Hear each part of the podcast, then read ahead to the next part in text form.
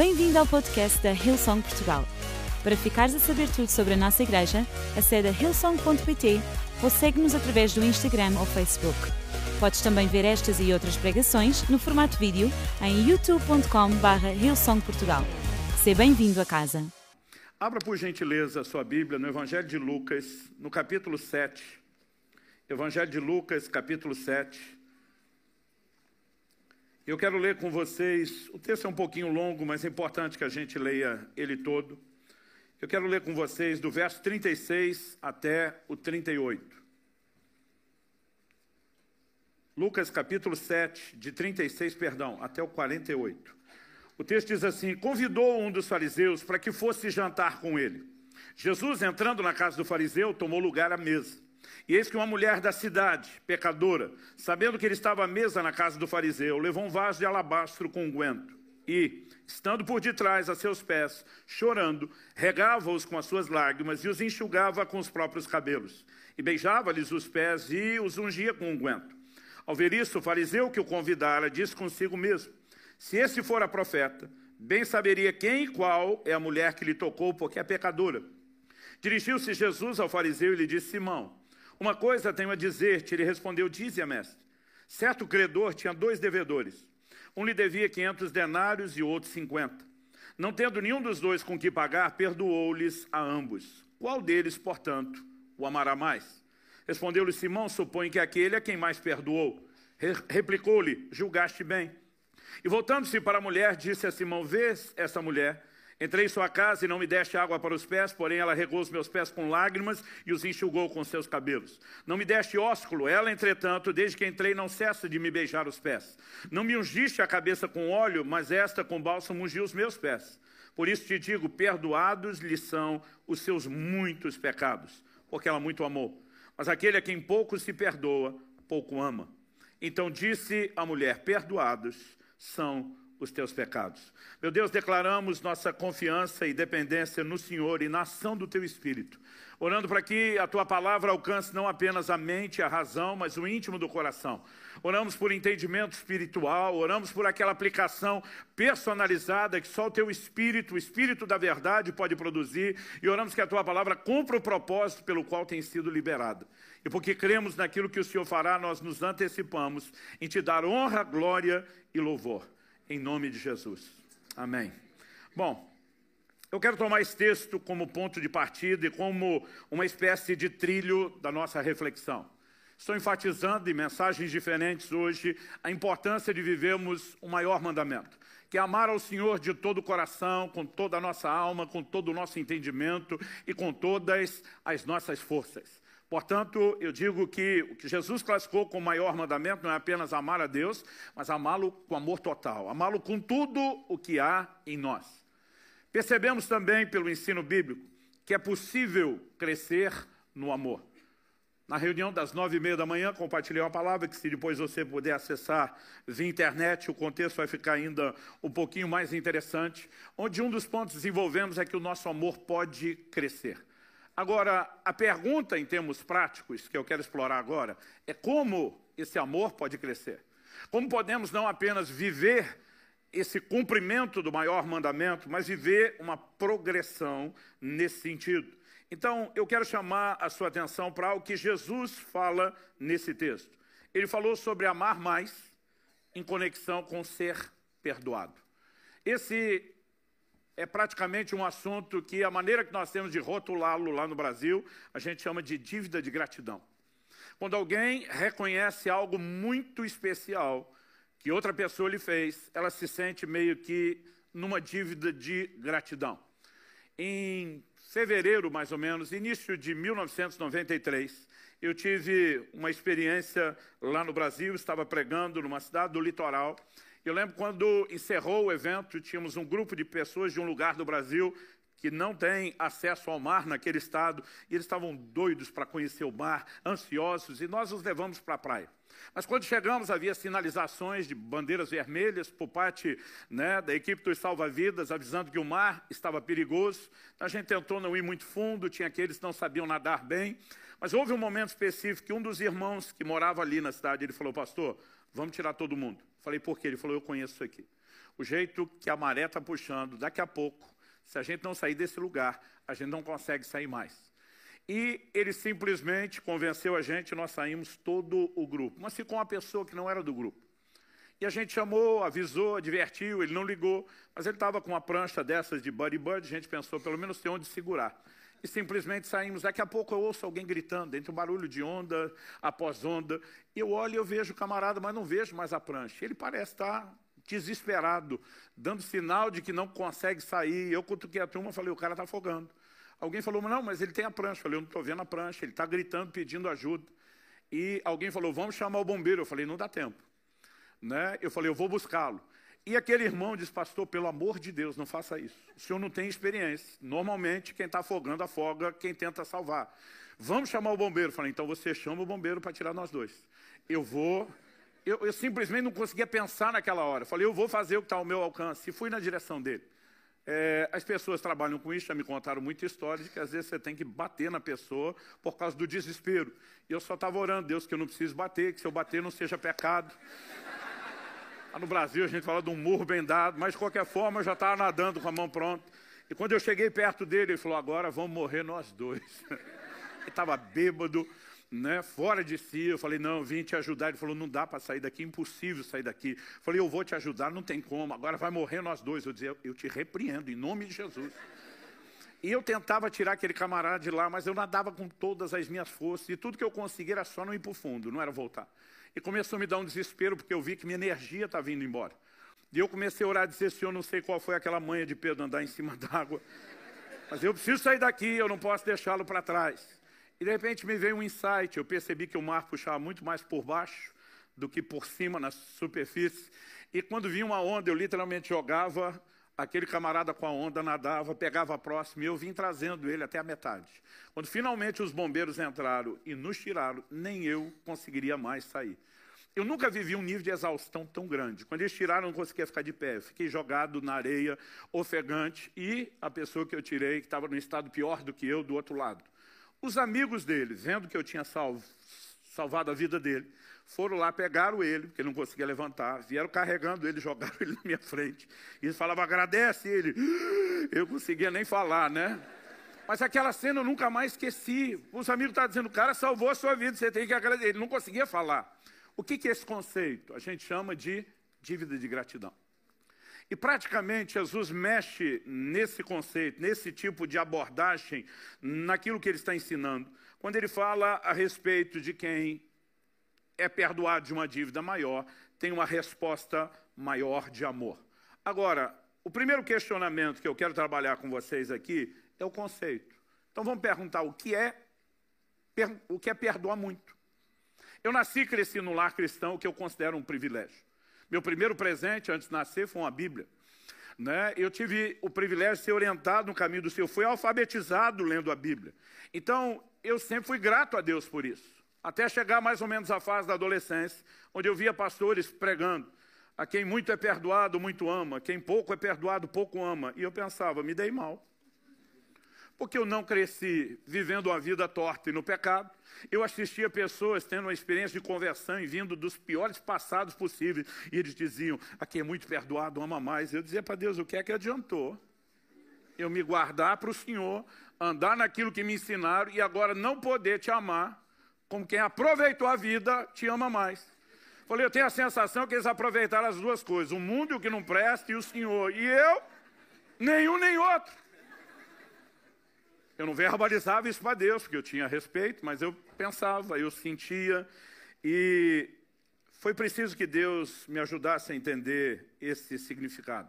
O que significa os muitos pecados?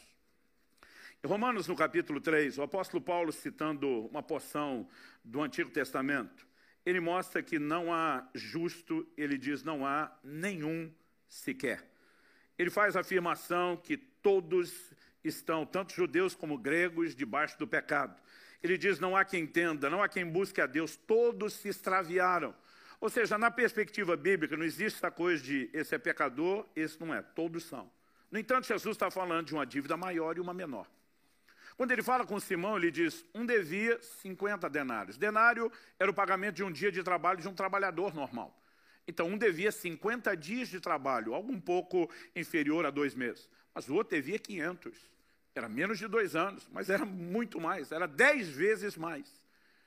E, diante da pergunta, o camarada diz, eu acho que o que foi perdoado da dívida maior vai ser mais grato. Jesus falou, você está certo. Mas a pergunta é, o que é essa dívida maior? Não só diante de Deus, todos estávamos nivelados numa situação de pecadores, como, olhando para as Escrituras, não dá para dizer que exista alguém que não seja. Em Lucas 5, de 30 a 32, Jesus diz, os sãos não precisam de médico, e sim os doentes. Agora a pergunta é, quando Jesus está falando do médico, ele está falando de si como salvador. Quando ele está falando do doente, ele está falando do pecador. A pergunta a ser feita é, existe alguém são que não tenha pecado e que não precise do Salvador? Ninguém. Nós acabamos de ler um texto que diz, não há nenhum justo, nenhum sequer. Uma vez estava pregando o evangelho para alguém, dizendo, olha, você precisa se arrepender, você é um pecador. Ele falou, não fiz muita coisa errada. Eu falei, não é o que você fez, é o que você é. Você nasceu estragado, com defeito de fábrica, como eu. E nós precisamos de salvação. Então, quando Jesus está falando que os sãos não precisam de médico, e sim os doentes, ele não está basicamente indo na contramão da doutrina bíblica e dizendo que existe a gente sã, mas ele está dizendo que o que acha que é, em outras palavras, o que não se reconhece doente, o que na verdade todos são, ele não pode ter nenhuma interferência do médico. Basicamente, tudo aquilo que nós vamos experimentar da parte de Deus depende de uma experiência inicial chamada arrependimento. Quando você olha a pregação de Jesus, ela é muito clara. Jesus vem, depois João Batista, seu precursor, vinha anunciando arrependimento. Jesus vem em Marcos, capítulo 1, verso 15, é claro nisso. Que Jesus veio pregando, arrependei-vos e Aqui tem um adicional, crede no Evangelho. Antes de pregar fé, ele pregava o arrependimento. E a fé era anunciada em conjunto. Quando ele envia os seus discípulos, ele ordena a mesma coisa. Vocês vão pregar o arrependimento e a fé para a remissão de pecados. Quando você olha Hebreus capítulo 6, que fala dos rudimentos da doutrina de Cristo, antes da menção da fé em Deus, você vê o arrependimento de obras mortas. De alguma forma, a igreja moderna passou a pregar só a fé, sem apresentar a necessidade de arrependimento. A minha pergunta, às vezes, para alguns pregadores é: se o homem não é pecador, porque vocês não estão anunciando a necessidade de reconhecimento disso por meio do arrependimento, por que, é que ele precisa de um Salvador? Agora, se ele é, ele tem que admitir que é. Porque a menos que ele se reconheça doente, o médico não pode fazer nada. E eu creio que nós temos uma grande deficiência na compreensão do arrependimento, porque ele não é pregado a quem não é cristão e não é ensinado propriamente a quem já é. Eu acredito que a chave do que nós vamos falar aqui diz respeito ao arrependimento.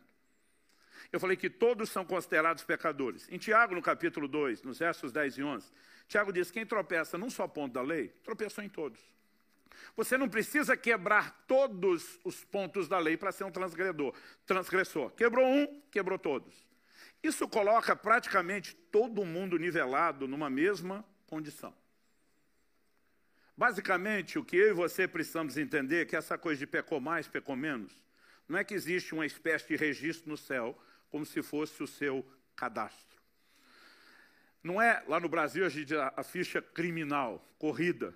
Não é que se você for consultar, então os dados de delitos cometidos de um são imensos e o cadastro de outro é menor.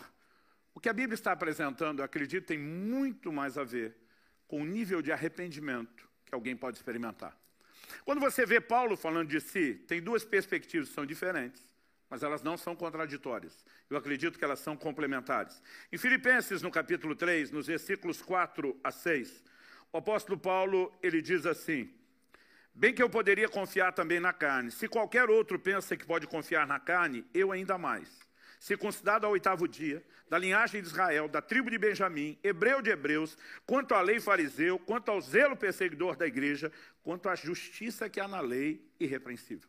Quando Paulo fala de confiar na carne, ele está dizendo mais ou menos o seguinte: se algum de vocês acha que é o cara, eu ainda mais. E aí ele começa a provar, ele dá o currículo. Ele começa a mostrar o quão prematuro era na fé, circuncidado ao oitavo dia, a linhagem dele que remontava até Abraão, o pai da fé, o zelo. E ele termina dizendo: quanto à justiça que há na lei, eu fui irrepreensível. Ele está dizendo, se você examinar minha vida sob o microscópio da lei, nas suas centenas, centenas e centenas de preceitos, você não vai achar nada do qual você possa me recriminar.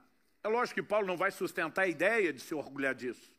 Mas a forma como ele apresenta isso é um contraste com o que ele fala em primeira carta de Paulo a Timóteo, no capítulo 1 e nos versículos 15 e 16.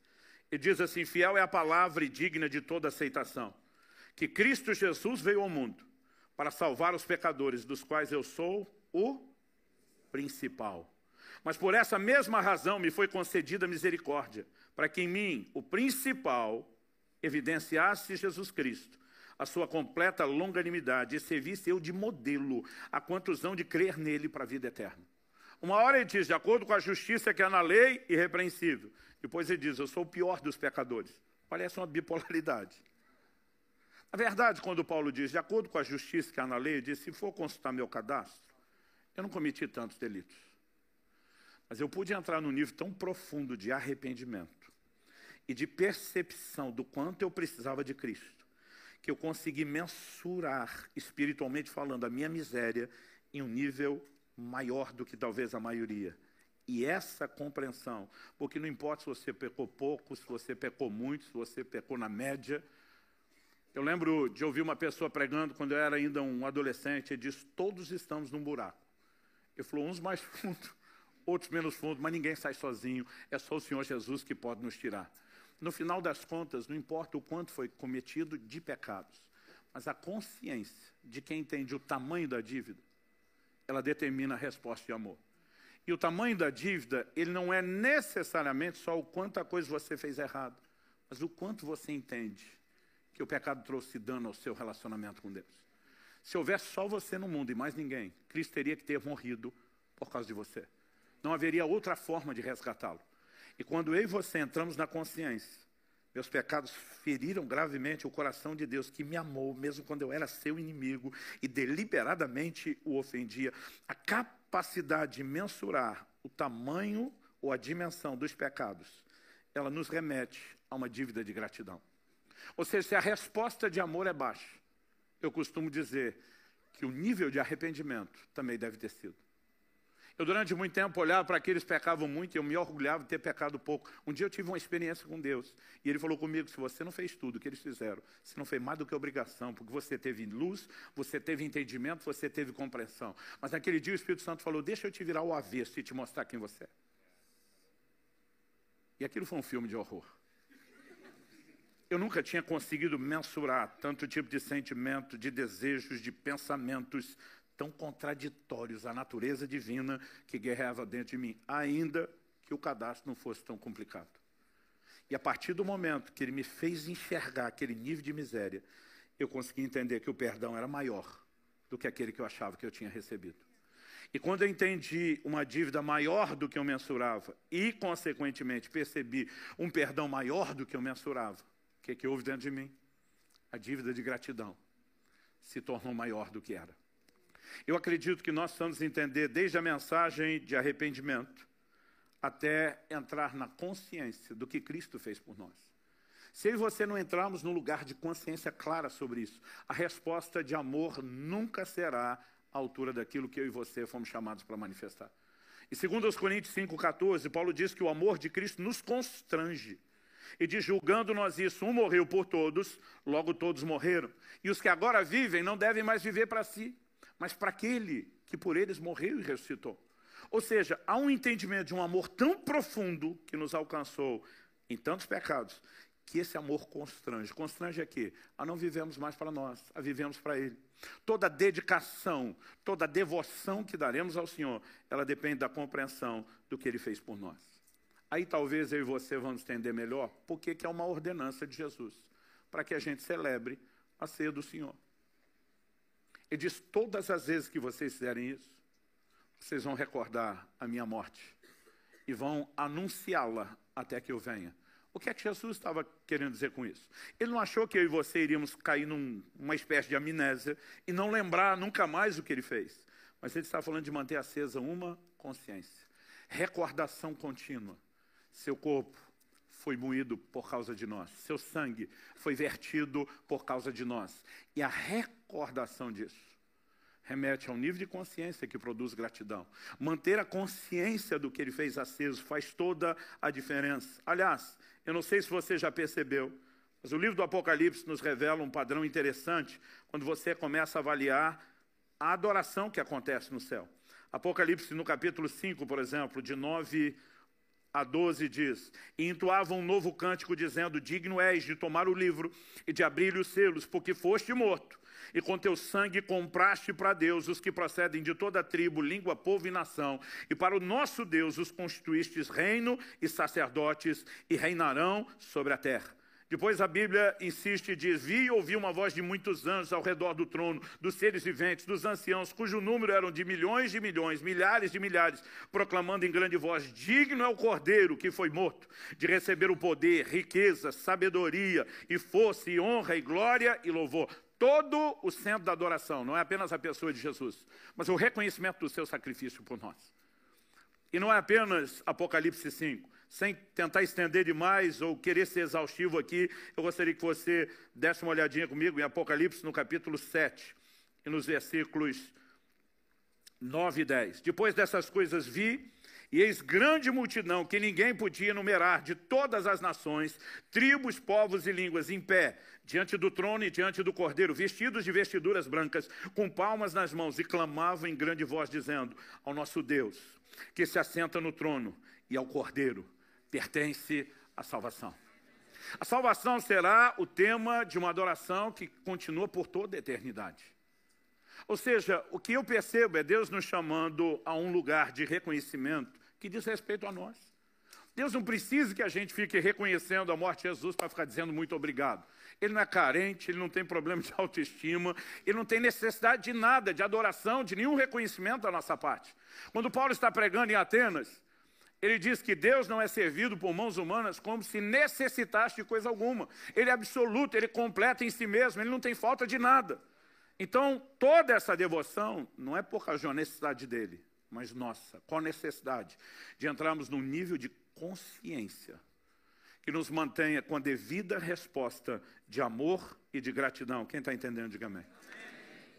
A reunião das onze e meia, eu falei sobre como Davi disse, tu me farás ver os caminhos da vida algumas coisas que eu e você não vamos enxergar sem intervenção divina. Nós precisamos de discernimento, de percepção espiritual. Eu creio que quando a gente mexe nesse assunto de arrependimento, de consciência, de gratidão, não é tão diferente. No livro do Apocalipse, no capítulo 3, na carta à igreja de Laodiceia, nós temos uma mensagem da parte de Deus. O Senhor se dirige a essa igreja por meio do seu mensageiro e ele diz o seguinte no verso 17: Pois dizes, estou rico e abastado, e não preciso de coisa alguma, e nem sabe que tu és infeliz, sim, miserável, pobre, cego e nu. Então ele diz: Aconselho-te que de mim compres ouro refinado pelo fogo para te enriqueceres, vestes brancas para te vestires, a fim de que não seja manifesta a vergonha da tua nudez, e colírio para ungires os teus olhos, a fim de que vejas. O que, que ele quer dizer com colírio para ungir os seus olhos a, a fim de que vês? Naquela época, os medicamentos aplicados nessa perspectiva ótica oftalmológica, eles se limitavam a alguns poucos tipos de colírio. E o Senhor está dizendo a pessoas de um lugar que eram famosas por ter um tratamento diferenciado, e diz o que você precisa é do meu colírio ungir os seus olhos para que eles se abram, para que vocês possam enxergar. Ele está falando da necessidade de recebermos algo que vem dele, para que a gente enxergue aquilo que por nós mesmos nós não poderíamos enxergar. Do que é que o Senhor está falando?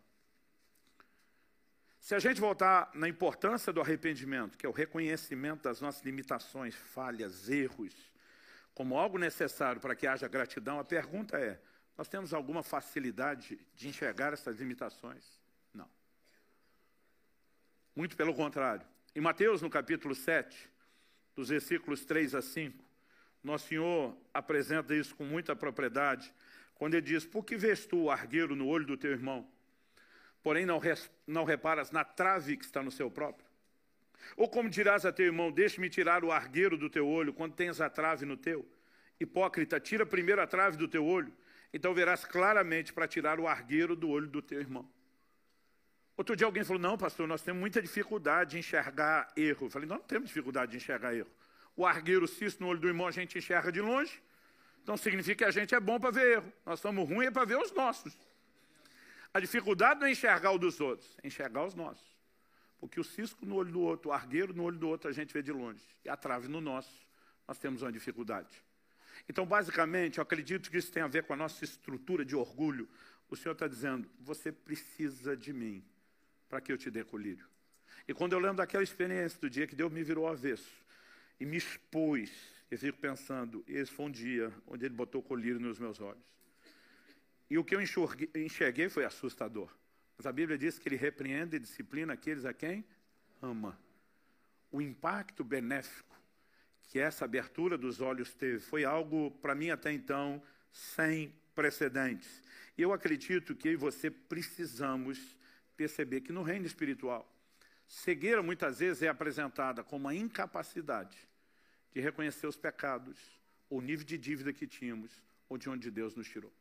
Um exemplo disso, e aqui eu encerro, em 2 de Pedro, segunda epístola de Pedro, no capítulo 1, e no versículo 9, a Bíblia diz, pois aquele em quem essas coisas não estão presentes é cego, vendo só o que está perto, esquecido da purificação dos seus pecados de outrora. Como esquecido da purificação? Todo mundo sabe o que viveu, de onde saiu. Mas eu não creio que quando a Bíblia fala esquecido, está falando de uma amnésia. Mas ela fala de uma cegueira espiritual, onde a gente perde a percepção de quão grave era a nossa dívida. A gente trata disso quase como se fosse uma coisa comum, casual. E quando eu e você perdemos esse tipo de sensibilidade, que a Bíblia chama de cegueira, se torna incapaz de manter o nível de gratidão ou de constrangimento que o entendimento do amor dele produziria na minha e na sua vida. Mas se eu e você nos mantemos continuamente nesse lugar, Tiago diz assim: sentir as vossas misérias. O que é que Deus quer com isso? Simplesmente fazer com que todo mundo ache que não preste ou que não tem valor? Pelo contrário. Quando ele nos chama a sentir as misérias, o nível de pecado que tínhamos, ele não está tentando nos depreciar. Ele está tentando mostrar justamente o nosso valor, dizendo, não, não foi o seu comportamento que fez com que eu te amasse. O nível de valor que Deus atribui a mim e a você não tem absolutamente nada a ver com aquilo que nós fizemos. Senão a gente estaria bem perdido. Mas quando nós começamos a perceber que sentir as misérias nos faz mensurar a dívida, e entender a dívida nos ajuda a mensurar melhor o perdão, que por sua vez gera dívida de gratidão. Eu acredito que isso nos conduz de uma forma diferente. E você não podemos, não podemos nunca jamais perder a capacidade de ser agradecidos pelo que Deus fez. Não podemos perder a capacidade de reconhecer quão grande redenção nos tem sido oferecida, porque essa capacidade vai nos levar numa direção a quem muito perdoa, muito ama. A partir daquela experiência onde Deus abriu os meus olhos, e eu vi que apesar de ter tido uma criação diferente, privilegiada, eu não era melhor do que ninguém. Aquilo, ao me ajudar a entender o tamanho da minha dívida, me ajudou a dar a Deus uma resposta de amor diferente. E sabe, manter-se consciente disso sempre vai nos abençoar.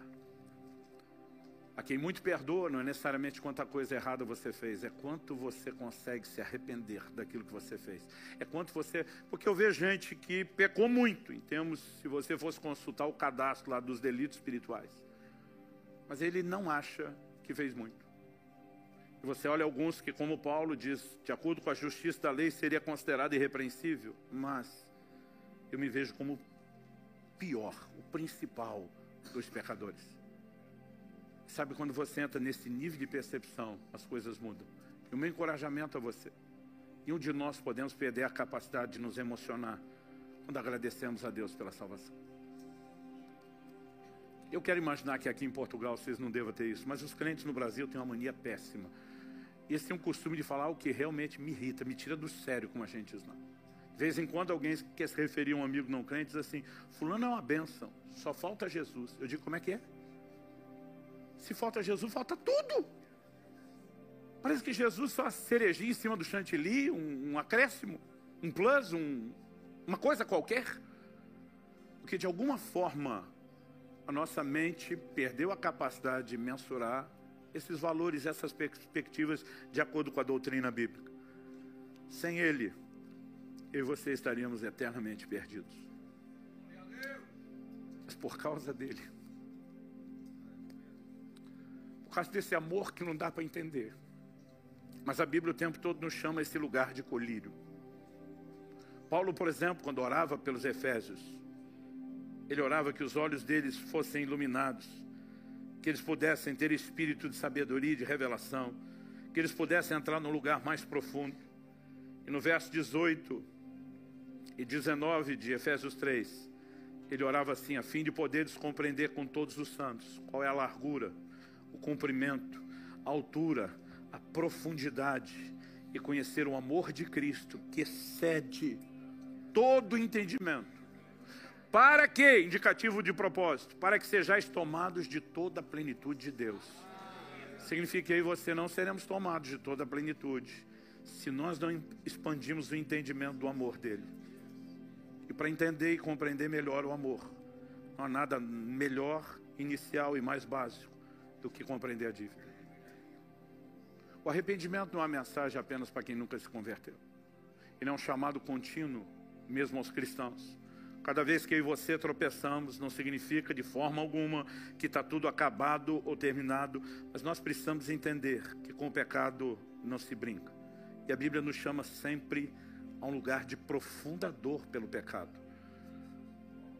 Quando Tiago escreve e diz afligivos, lamentai e chorai. Interessante que na Bíblia toda nós vemos um Deus que converte tristeza em alegria. Aqui diz: converta-se o vosso riso em pranto e a vossa alegria em tristeza.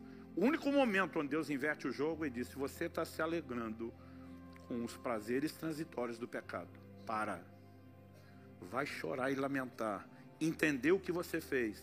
Porque essa é a única forma de então eu poder transformar essa tristeza, que é a tristeza segundo Deus, não a que produz morte, que é a do mundo, mas a, a tristeza segundo Deus que leva ao arrependimento. Ele diz: essa é a única forma de eu levar você à verdadeira alegria. A plenitude só vai ser vivida por quem segue o processo. E nós precisamos nos manter continuamente nesse lugar. Eu completei 50 anos de idade em dezembro. E tenho vivido e andado na presença de Deus. Aos 15 anos fui cheio do Espírito Santo e são 35 anos de vida no Espírito. Mas quase que diariamente eu digo para Deus: eu não quero nunca, independente do nível de resposta ao Senhor, esquecer de onde o Senhor me tirou estava como qualquer outro, condenado à perdição eterna. Mas manter essa consciência. Não apenas manter o nosso coração no lugar certo, mas num profundo nível de sujeição e de rendição a Ele. Dívida de gratidão. Isso deveria nortear a nossa caminhada. Um dia desse alguém falou, Subirão, eu não entendo sua dedicação. Parece que você não vive para você. Eu falei, não vivo mesmo, eu não tenho direito. Eu estava morto, perdido, acabado, liquidado. Ele me salvou. Como é que eu não vou viver para Ele? Em agosto de 93, eu tive um acidente de carro que, se não fosse uma intervenção divina, eu teria morrido.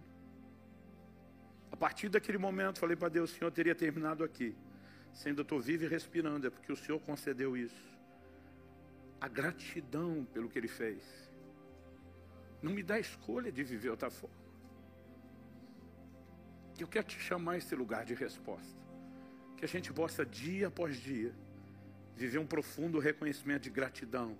A obra de salvação é a coisa mais extraordinária que nos foi oferecida. Todo o nosso valor é por causa do amor que Deus nos atribui, mas não porque nós não somos pecadores. A igreja moderna está tentando pregar um evangelho antropocêntrico, humanista, que tem um senso de valor diferente da harmonia com o equilíbrio da doutrina bíblica. Nós podemos continuar vivendo todo o entendimento de valor sem mudar as regras do jogo que Deus estabeleceu. E eu quero nessa tarde conviver, a viver, não apenas passear de vez em quando, a viver nesse lugar. Consciência e gratidão. Consciência do que Ele fez, gratidão. Uma gratidão que o tempo todo nos constrange. E a gente não fica apenas dentro dos limites estabelecidos por Deus porque a religião não permite mas porque é um comprometimento de gratidão, de entendimento do amor dele, de resposta do seu amor onde você diz: Eu não quero saber de outra coisa. Feche seus olhos por um instante. Espírito Santo, se o Senhor não vivificar essa palavra, terá sido só um discurso, uma aula talvez teológica, nada mais do que isso. Mas nós confiamos que o Senhor não permitirá que apenas a nossa mente receba informação no nível humano e natural. Nós oramos que o Senhor ilumine os olhos do nosso entendimento. Nós oramos por colírio nos nossos olhos. Nós oramos pela capacidade de conseguir, ó Deus, mensurar de forma sobrenatural o teu amor, a tua obra, a partir do entendimento, inclusive, de tudo que fizemos. E nós queremos viver nesse lugar de resposta. Não queremos ser como aquele fariseu, aquele religioso, que achava que não devia nada o suficiente para viver a profunda gratidão ao Senhor. Que além de se manter distante, desconectado do amor ao Senhor, ainda agia de forma orgulhosa e arrogante em relação aos outros. Livra-nos disso, Senhor. Nós queremos ser como aquela mulher que punha de lado toda e qualquer coisa de valor para declarar o teu valor e a tua importância. E nós oramos, ajuda-nos nesse processo. Que a mão do Senhor venha sobre cada um dos meus irmãos e irmãs nesse lugar. E que o Senhor nos ajude a cumprir plenamente esse propósito, esse nível de resposta. Nós oramos em nome de Jesus. Eu gostaria que você falasse com Deus uns instantes, enquanto Ele fala com você também, enquanto os músicos ministram. Eu quero que você tire esse tempo para orar, para pensar, para ouvir Deus. Muita coisa pode acontecer nesse momento. Esqueça de quem está perto de você, ao seu lado. Aproveite esse momento em oração. Fogo que consome.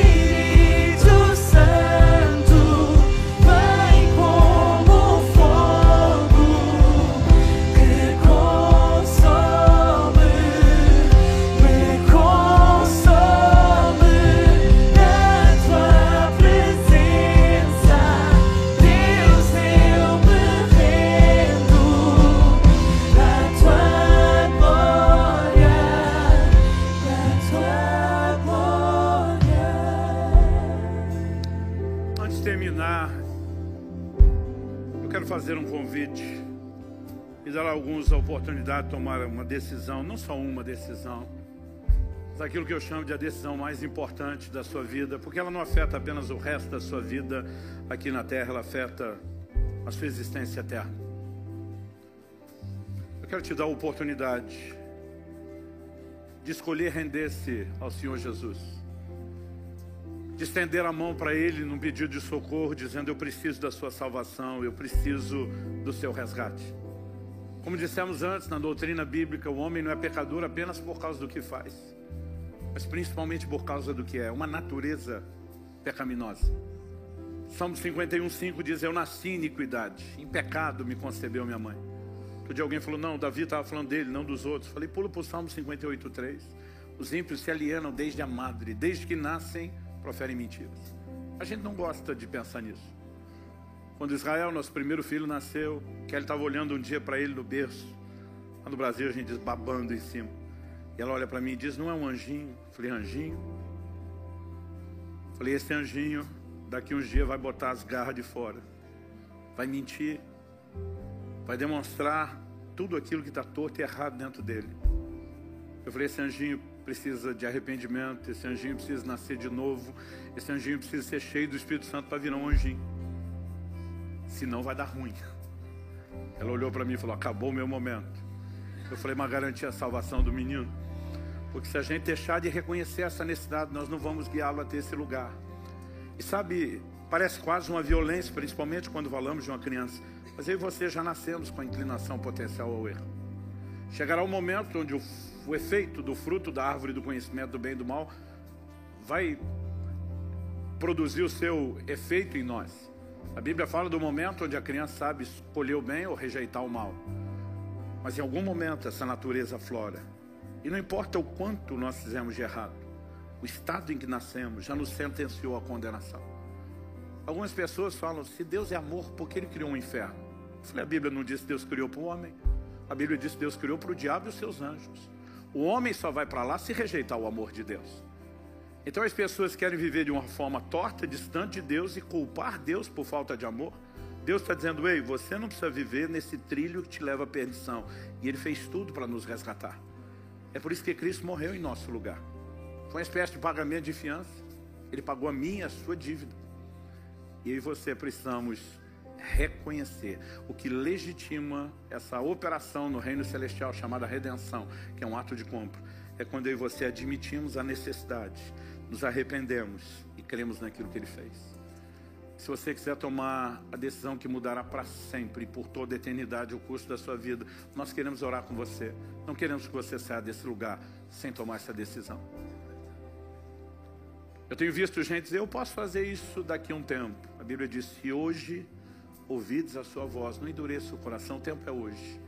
Paulo escreve diz: hoje é o dia aceitável, hoje é o tempo da salvação. Eu já vi muita gente deixar para depois e não sobreviver para isso. Mas talvez hajam pessoas no nosso meio que um dia já tomaram essa decisão, mas se afastaram do Senhor por diversas razões, pelos mais diferentes motivos. E nem queremos que você sinta julgado pelo que aconteceu. Queremos apenas que você entenda que esse Deus que te ama tanto e não desistiu de você, te atraiu para esse lugar. Mas mais do que apenas te atrair para um lugar, está tentando atraí-lo à pessoa dele. E talvez você precise formalizar um recomeço, uma reconciliação. Então nós gostaríamos que você se unisse ao primeiro grupo, ainda que talvez já tenha tido inicialmente a experiência que eles terão hoje, mas você sabe que precisa começar de novo. Então eu quero fazer a pergunta: quantos de vocês hoje querem tomar essa decisão? Porque eu quero orar com vocês. Eu só vou pedir que você sinalize com a sua mão, levantando ela. Jesus disse: Todo aquele que me confessar diante dos homens, eu também o confessarei diante do Pai e dos anjos que estão nos céus. Levante sua mão sem acanhamento. Essa audiência não está aqui para julgar você. A Bíblia diz que a festa nos céus quando o pecador se arrepende. Nós fazemos festa aqui embaixo também. Eles estão apoiando você, orando por você nessa hora. Mas quantos mais? Eu não estou enxergando, mas eu já vi algumas mãos. Mantenha ela levantada. Eu vou pedir que, além disso, você faça uma oração comigo. Jesus falou a respeito de confessá-lo. Confessar, admitir uma verdade. Então, se você, depois de me ouvir falar, entender que isso pode expressar genuinamente sua fé, repita comigo de forma sincera. Diga comigo, Senhor Jesus, eu entrego hoje a minha vida nas tuas mãos. Reconheço minha condição de pecador e me arrependo dos meus pecados e do quanto isso custou tanto para mim como para o Senhor. Mas pela fé, eu me aproprio, não só do perdão que o Senhor oferece, mas do pacote completo da salvação. E eu declaro que a partir de hoje, há um novo começo em minha vida. Eu invoco o teu nome, Jesus, e a salvação que há nele. E eu oro que a partir de hoje, a mão do Senhor me conduza nessa jornada de fé eu entrego ao Senhor as rédeas da minha vida, para que o controle seja totalmente teu. E eu te agradeço por me receber na sua família. Eu declaro que a partir de hoje estou salvo em Cristo Jesus. Em nome de Jesus. Esperamos que a mensagem de hoje te tenha inspirado e encorajado.